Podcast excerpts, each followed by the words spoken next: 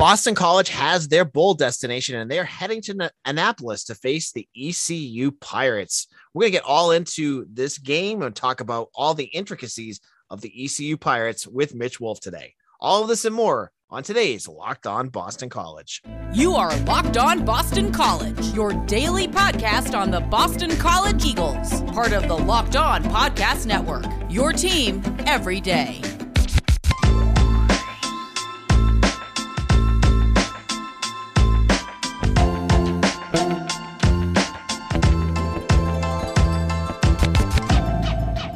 This is Locked On Boston College. AJ Black. There's a lot of sports to talk about today. On today's show, we're going to talk about football. We're going to talk about basketball. And of course, on Mondays, we are joined by Mitch Wolfe, who is here to talk about the bowl destination for the BC Eagles, who are going to be heading to Annapolis, Maryland to play in the Military Bowl. Mitch, how's it going? It's going good. You know, I'm back on the Monday show now that I'm feeling a little better and uh, bought my flight to Annap or from back home from Annapolis, basically. Uh, so I'll be in attendance this game. And I, this is a game that I've wanted BC to go to for many years. So I'm very excited they can finally, you know, go to Annapolis. So this is a game I, I, I think a lot of Boston College fans have to be a little bit excited because, as I said on Twitter, the feeling going into bowl season for the last year has been Boston College is just going to be saddled with the Fenway Bowl every year mm-hmm. because it, the, everyone felt the Fenway Bowl was just tailored to have Boston College go in. And I said on Twitter that I don't think that's the case, though. I think the Fenway Bowl this year, especially, wanted to set the precedent that they're not just going to pick Boston College every year. And they went and picked UVA. And that game looks like it's going to actually be fun. It's going to be two schools that have no head coach, but mm-hmm. um, true. SMU and UVA. Um, but Boston College instead, they head to the Military Bowl and they face against an ECU team that is seven and five. And looking at them on paper, they have played well against some really good teams. And uh, you know, let some bad teams hang around with them. Mitch, give us give us a little bit of your t- uh, take on on the Pirates. Yeah, so I'm gonna need to watch a little bit more of them, but I've caught a few of their games here and there. Just you know, bits I watched them against Cincinnati last the other week. Um, and you know, I've I said this kind of in the the announcement of the bowl game that they've basically beaten good they've beaten bad teams and lost to good teams. And even the teams that they've um, beaten that are supposedly bad you know they've they've struggled sometimes. So like in their fcs game against charleston southern they only beat them by three. They only beat memphis by one. They beat navy by three. Um, they took care of business against usf and temple. Uh, no problem. Those were pretty big wins but you know, they, they beat Tulane by a good bit. They had a close one against Marshall, which is a pretty quality win, but, you know, they lost to Appalachian State, who's a good team. They lost South Carolina only by three, lost to UCF, lost to Houston, then got pretty beaten up by Cincinnati in the in their uh, finale their season. So, you know, there this this I think this is a really good matchup for BC just because at least from BC perspective, in that you know they have a pretty good chance of winning this game. This is a winnable matchup. You know, I was worried that they were going to have to go to the Fenway Bowl against Houston, who you know Houston didn't look awesome against Cincinnati, but they definitely gave them a game. And I was like, oh man, if a you know kind of a struggling BC team has to go against you know a team that could have won the American Conference, that might be a struggle, especially on a baseball stadium. But they get you know a, a middling AAC team on a actual football field, so I'm pretty excited about that. Yeah, and you know I don't want to downplay ECU because it's it looks like on paper like they could be a good matchup because what I looked at immediately when you look at at BC and and, and you want to look at where you could struggle is you you look at their offense mm-hmm. and their quarterback, you know, Hafley said on Sunday, throws the ball all over the yard, and he does. He's, he's averaging over 260 yards a game. He's also a mobile quarterback. He's a lefty. Um, Mitch, talk a little bit about this quarterback, and do you think he's going to be a big challenge? And maybe is there a someone quarterback that you can compare other than him being a lefty? Because I don't think BC's played a lefty this year. Um, no, I don't think they have. And uh, as a uh, as a as a person who rights lefty, but plays sports righty. You know, I'll always be excited when there are lefty quarterbacks because they're so few and far between these days. Um, but yeah, Holton Ahlers is a, is an interesting guy. You know, he was a pretty decently highly rated recruit. You know, he had some offers from ACC schools, um, but he turned them down because he's from Greenville. Uh, so he wanted to stay home and kind of help resurrect the ECU program, which had had some decent seasons uh, back in the day, but then they kind of fell on hard times. But he has, you know, kind of brought this program back from its deathbed. You know, again, you know, they're not world beaters, but they're a solid program. You know, he's got it kind of turned around. And yeah, I mean, he's not, you know, the best quarterback. You know, I, I think uh, I'm trying to find, trying to get a BC schedule pulled up here to try to give him a comp. But you know, like, obviously, lefty quarterbacks are going to present a different uh, kind of challenge because they, you know, you just have to flip the field based on their dominant hand. Um, and he, he's mobile, but he's not, you know, a killer scrambler like a Malik Cunningham or a Garrett Shrader. Um, so in terms of a, a, I would probably say he's probably closest to maybe a guy like a Devin Leary, maybe but just not as good. You know, he's he's mobile enough, uh, but he's probably going to try to throw the ball first, supposed to run, but he's a bigger guy. Like he's 6'3, 220. So, you know, if he does scramble, he's going to be tough to bring down. Um, but you know, this ECU team is good. You know, BC, it's not going to be a cakewalk by any means, but I do feel pretty confident about BC's um, how they match against the Pirates, especially because this offensive line for the Pirates is not very good um, in terms of pass blocking, and that's something that BC, you know, they kind of need every advantage they can get. So, you know, if they're able to get pressure on Holton Ahlers and force him outside of the pocket, you know, I think that's some, that's uh, a way they can succeed and eventually win this game. And speaking of quarterbacks, I saw Jason Baum again. He's he's you know, he's a Maryland guy, and I know he's really pumped for this game. And um, if he's listening, hey Jason. Um, but he was he was giving, comp- you know, this is the first time Boston College has played ECU ever. Mm-hmm. And he was giving some uh, comparisons, uh, not comparisons, but uh, connections. Connections. And he had Frank Cignetti being connected to ECU and Steve Logan. We all remember. He forgot the big one that I always remember, which is Dominique Davis, uh, who was a quarterback mm. for Boston College. Uh, if you remember, he was in 2008 uh, he was the quarterback when they went to the uh, ACC title game after Chris Crane got hurt, and then he transferred to ECU and threw for roughly, I think, like forty thousand yards or fifty thousand. It just felt like he was throwing like a gajillion yards, and then he ended up as a, as a linebacker in the NFL. So who the heck knows? Um, but I, I always remember him because it was during the lean uh, Spaziani years coming after that where he was so good. Um, but I do remember him, and Jason did acknowledge that. Uh, one of our fans mentioned that. But we'll talk a little bit more about this matchup and some other news in just a moment. All right, college football fanatics, have you heard about Prize Picks? Prize Picks is daily fantasy made easy. I love Prize Picks, and I know you will too.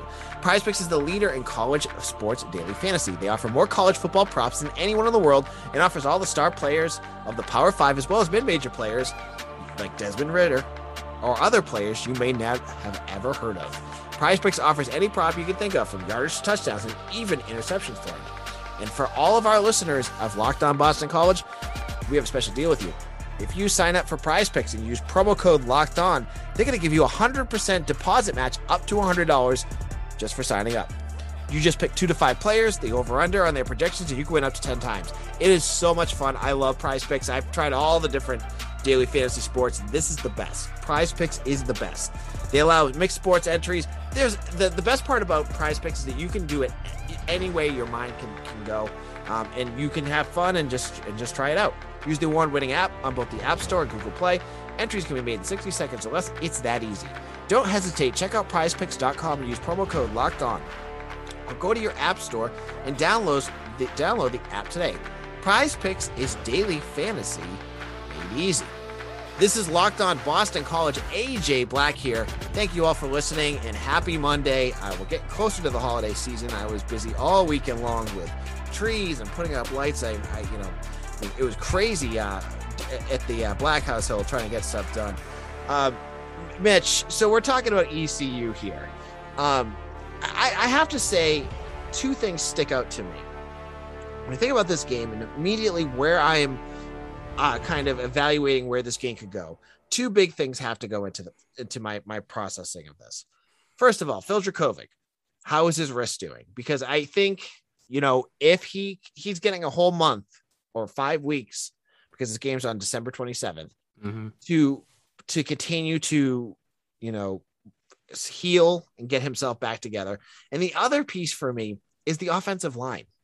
Mm-hmm. Like I, this is the type of game I think you know I, I have two thoughts about it, and I can't get my head wrapped around where they're going to go with this. This is the type of game where either that offensive line is going to blow away ECU because they're they're built to do that, like against a smaller team, just just or they'll struggle, and you go, "What the heck is going on?" So these are two things that I've been going through my mind. Anything uh, like sticking out to you about this game? Yeah, so I'll address the first concern about Phil Jurkovec first. Um, I think that, that I think that him having this, you know, about a month to kind of just rest that wrist is going to be huge, you know, because, you know, Hafley has talked about, you know, when he came back, that wrist was still at about 50%. and he was able to have some success. But you know, especially once they got into these colder weather games in Boston, you know, that's going to make the ball. It's one, it makes the ball harder, so it's harder to grip it, and then obviously, it you know, cold can kind of just mess with those, um, you know, those finer injuries and your fine motor skills. That just makes so that's kind of a it's a uh, a double or it's a um it's it's a compounding issue. So you know both of those things kind of interplay with each other and make it just harder for him to throw the ball. And we saw how that affected his ability to succeed in the Wake Forest and the Florida State games. But you know obviously it's going to be in uh, Annapolis, Maryland. It's not like it's in a super warm weather location, but you know maybe it won't be it, it won't be in the Fenway Bowl where it'll be probably like 20 degrees at game time. Um, so that'll help a little bit. And obviously that those few weeks of rehab will uh, be huge for him in terms of the offensive line again, like I think this is an offensive line that we that we have seen have some dominant performances. You know, we saw them really control uh, Georgia Tech. We saw them control um, even Virginia Tech a little bit to to some extent. They have a pretty solid defensive line. Um, and we saw them dominate early in the season. You know, they they held Missouri, they held up against them no problem. So I think that this isn't a defensive line that, um, in terms of uh, ECU's defensive line that I think BC should be able to handle. You know, they don't have a ton of sacks as a team. I'm looking at their stats now. Their leading sacker is a linebacker with only four. Uh, they have a few players with three, a few with two and a half. So, you know, it, I, when I was looking at the stats for this game, you know, just getting kind of an early feel for ECU, um, from a statistical standpoint, as opposed to the uh, more tape side, which I'll be getting into in the next few weeks. Um, I am not super impressed with them as a in terms of their pass rush ability. So, like their in terms of their PFF numbers, you know, their leading edge rusher um, has only 21 pressures, um, uh, which is 11 hurries, five hits, five sacks, and PFF grade their sacks a little differently. Um, but you know, they don't really have that one dominant guy, you know, a guy like um, like Jermaine Johnson who was dominant against BC. Um, so I think that this should be a game, a kind of a, a, a get right final performance for this offensive line that obviously has had some struggles against the better opponents, but against a you know a non-power five team, they should be able to kind of own the line of scrimmage in this game. And um, just to kind of to walk away from the ECU game, I have you here. Let's talk about this for a second on Sunday night they had their um, their bowl preview press conference and there other than the all, all, the players and coaches saying how much they're how excited they were for this game which is about 90% of what the press conference was um, the one gleaming piece from this was Jurkovec saying that he hasn't made a decision yet. And I kind of wanted to get your perspective on what he meant by that and where you think this stands yeah, I wouldn't read too much into that. You and I were texting about this earlier. That I, I don't foresee it as you know. I think he's being uh, he's couching his words. You know, I th- I, I do think he's going to come back. Um, I think that you know this is him saying like I do want to talk to some you know NFL people. Obviously, Frank Cignetti will probably have some NFL connections. Jeff Hafley should have some NFL connections. Tem Lukabu, all, all all the coaching staff has NFL connections. So you know, talk to some guys that are at that level. See, like, hey, like you know, based on what I put on tape, you know, where do you think I would go? And, you know, at this point, I think that, you know, he's because of his injury concerns, because of these inconsistencies, which again, a lot of which can be tied to injury, I think that he would, you know, be an early day three pick. And I think that with that information, he'd be like, all right, listen, like I can come back next year. Ideally, I'll stay healthy and I can put together a really, a fully good season, you know, with a more cohesive offensive line, you know, get another really good season with Zay and you know put up some great numbers, put some good tape out there that I can you know lift my stock such to a point where I can be a you know top 100 pick, maybe even a second or first round guy. Yeah, I'm I'm on board with that. And I was saying, Mitch and I tweet uh, text back and forth a lot. As I was saying, the he's gonna hear what as, as Mitch said. I I agree with him. He's he's like a late third round draft, uh, third day pick right now. If he stays and does well and can get himself in the second or first round, the difference in money for Jurkovec is astronomical in mm-hmm. terms of the guaranteed money he would get in a contract. If he's a first round draft pick, my God, he's going to get like $30 million more than he would if he was a sixth, sixth round draft pick. So mm-hmm. it makes a lot more sense for him to come back because what we saw those last two games, there is not enough film out there for for people to go, oh man, I got to get him early. You know what I mean? The yeah. last two games, I think, especially made it look like he's not ready yet. So and I, I, think that you know NFL evaluators will know they're like, all right, like he's got a wrist injury, you know, so he's you know he's limited as a thrower. Um, and then there was a great game against Georgia Tech. You know, there's there's there's just like a, like a lot of circumstances that kind of affect how you evaluate him as a player. And you know, you go back to if you're like, all right, I want to see him when he's healthy. You go back to 2020. There was even some of the later games he wasn't fully healthy, but you know, I think that even at his best points, you know, there's still some of your concerns. You know, he has some work to do in terms of his ability to read the field, make good decisions. He's I'm still concerned about his ability to, you know, just make accurate throws in the short game. Like he's great throwing the ball deep and intermediate, but you know, I want to see some more consistency in the quick game. You're just hitting those very easy throws, you know, because the, that's a huge part of the NFL. You know, just hitting quick RPOs, quick slants, all that. You know, that's a huge part of your offense. So I think teams are going to want to see him be more consistent in that aspect of the game. So I, I heard earlier, are you predicting Zay Flowers will be back too? Yeah, because you know I'm looking at his stats right now. You know, 44 catches, 746 yards, five touchdowns. Pretty solid considering how limited the offense was for the majority of the season. Um, but you know, I'm I know that you know receivers are usually a little different. You know, they don't usually care about this much. But you know, maybe he wants to come back, get his degree. It's obviously a you know one of the better degrees in the um, college football landscape. So, you know, I think he would like a full year with Jer- Jurkovec um, that can get in the ball deep. You know, we obviously saw them, you know, have some great chemistry uh, at points in the last few games. I think that you know he. I think he'll be willing to risk the possibility of injury with the reward of you know, like, hey, like I could get you know 80 catches, 1,200 yards, and you know 10 touchdowns with if I play with uh, again this season. So I think that you know if Flowers were to declare, I think that he would probably be probably be in the third round, you know, maybe fourth, um, depending on, you know, just how testing goes, how, you know, the combine pro days, you know, talking with NFL um, personnel. I think that he would be solidly drafted, but I think that if he comes back, has a big season, he could probably elevate himself to be a solid second round pick, maybe even a first if he has a really good season, you know, gets rid of all those drop concerns, has some better consistency as a contested catch receiver. You know, there's there's there is a, a world where he could work himself to, into being a first round pick, given his ability to, you know, take the top off the defense one and then also be a dynamic threat after the catch. All right, Mitch. Thank you for coming on. Where can people find you on social media? You can find me at Mitchell T. Wolfe, W O L F E. In the coming weeks, I'll be doing a lot of preview work on ECU and kind of breaking down um, what they do on both sides of the ball and how BC is going to attack them. Um, hopefully, we'll be getting into some BC analysis as well. Uh, and obviously, you know, the regular season for college is over. The NFL regular season winding down. We're starting to get into draft season. So I'll be starting up my scouting work and I'll be sure to be posting my scouting reports on BC's guys who are entering the draft. All right, Mitch, thank you very much. In a moment, we're going to get into basketball, the sickos, and everything that goes into that big win on Friday. BetOnline has you covered all season with more props, odds, and lines than ever before as football season continues the march to the playoffs. BetOnline remains your number one spot for all the sports action this season. Head to our new updated desktop or mobile website to sign up today and receive your 50% welcome bonus on your first deposit. Just use our promo code LOCKED ON to receive your bonus. From basketball, football, NHL, boxing, and UFC, right to your favorite Vegas casino games, don't wait to take advantage of all the amazing offers available for the 21 season. BetOnline is the fastest and easiest way to bet on all your favorite sports. BetOnline, where the game starts. This holiday season, grab the protein bar that tastes like a candy bar, or even better than a candy bar, the Built Bar. Filled with so much holiday goodness, rich with decadent flavor, covered in chocolate, but amazingly low in calories, sugars, net carbs, and fat, and high in protein. Get the both, both worlds, delicious and healthy. On Sunday, I was busy. I had to get up all of my Christmas stuff.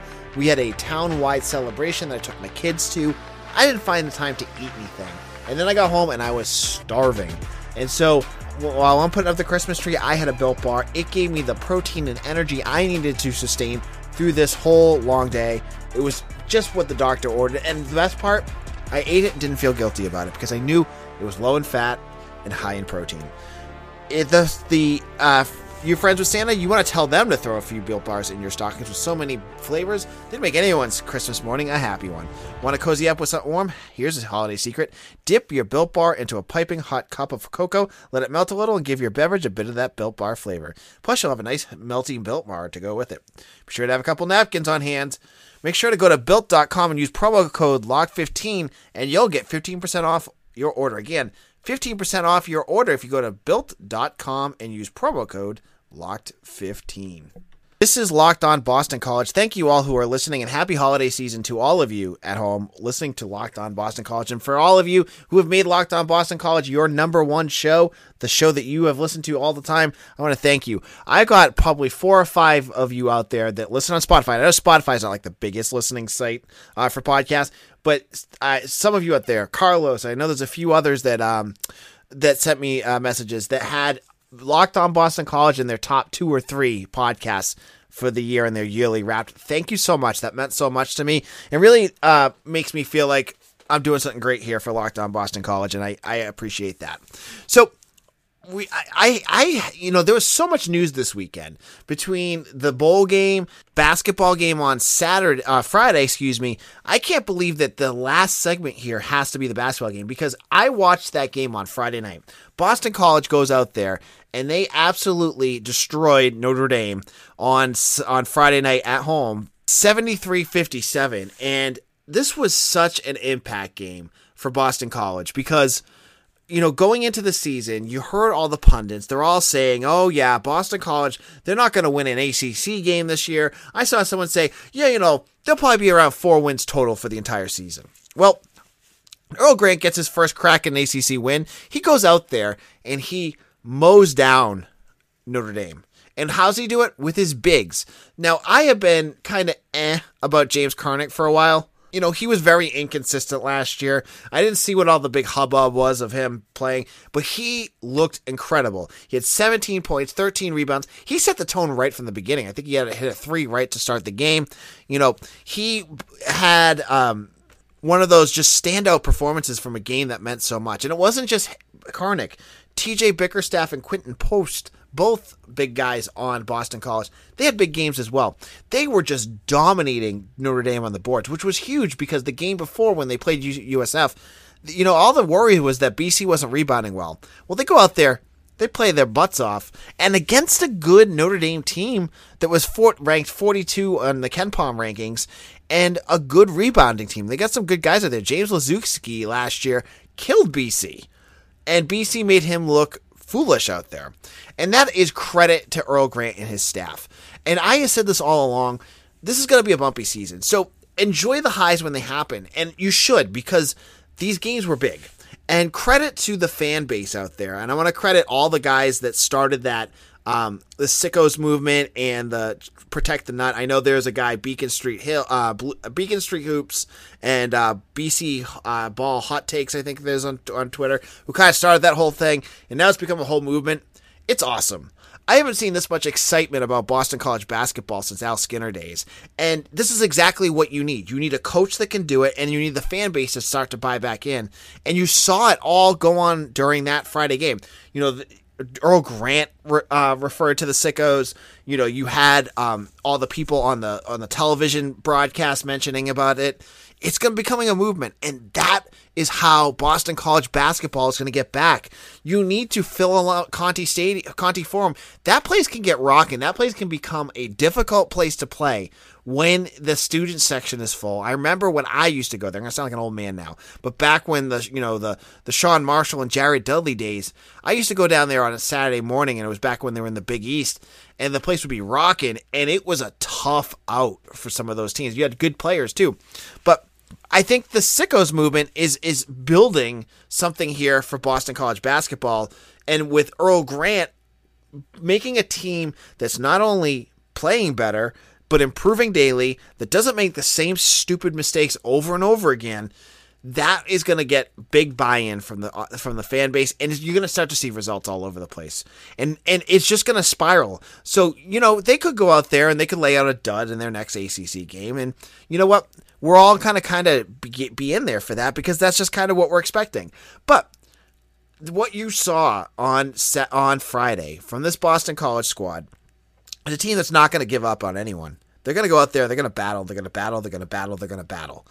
And I think that is exciting because they may still be a Tuesday ACC tournament team and they're probably not going to make the tournament. I doubt they'll do it this year. But isn't all we're asking for is improvement? Aren't all we are looking for is this team to develop and for getting a coach in there that understands what Boston College basketball is about and how to develop this program? And it is so clear that Earl Grant does know that. And what we're seeing already is already this market improvement. I, I, I have a friend, uh, you know, Dave Scully, who was on a couple weeks ago from URI. He texted me, goes, "Man, you guys got a good coach. I do not want to see URI go down to BC next year because Gert Grant, you got something in Grant. You have something in Grant. He, I mean, he noticed it. You're starting to see a lot of national people start to mention it. This is good. This could starting to look like a good hire now." pump the brakes a little. We're only nine games or 10 games into the season, but it's still something to build off of. And Boston College basketball has not had that in years. This is so different than Steve Donahue and Jim Christian that you it's palpable between the sickos and the fan base, the improvement on the recruiting trail. I mean, Boston College for the class of 22 has a top 25 recruiting class. So you what you're enjoying what you're watching now. The talent is going to start pouring in here, and when they see BC playing better, it's gonna it's gonna it's gonna be cyclical. The fans will come, the recruits will come, the the the game will be playing better. You're gonna get that new uh, practice facility. It's gonna all uh, rev into one to get excited about that because I think this is all heading in the right direction. So we're going to be talking a lot more basketball, especially now that people are into it. So for the sickos out there, uh, I'm enjoying it too. So take care, everyone. We'll see you all again soon tomorrow. This is AJ Black. You can follow me on Twitter at AJ Black underscore BC or at Bulletin BC on Twitter as well. Uh, make sure you like and subscribe to our podcast. We do this five days a week. We're also on YouTube. And we'll see you all again soon. Take care, everyone.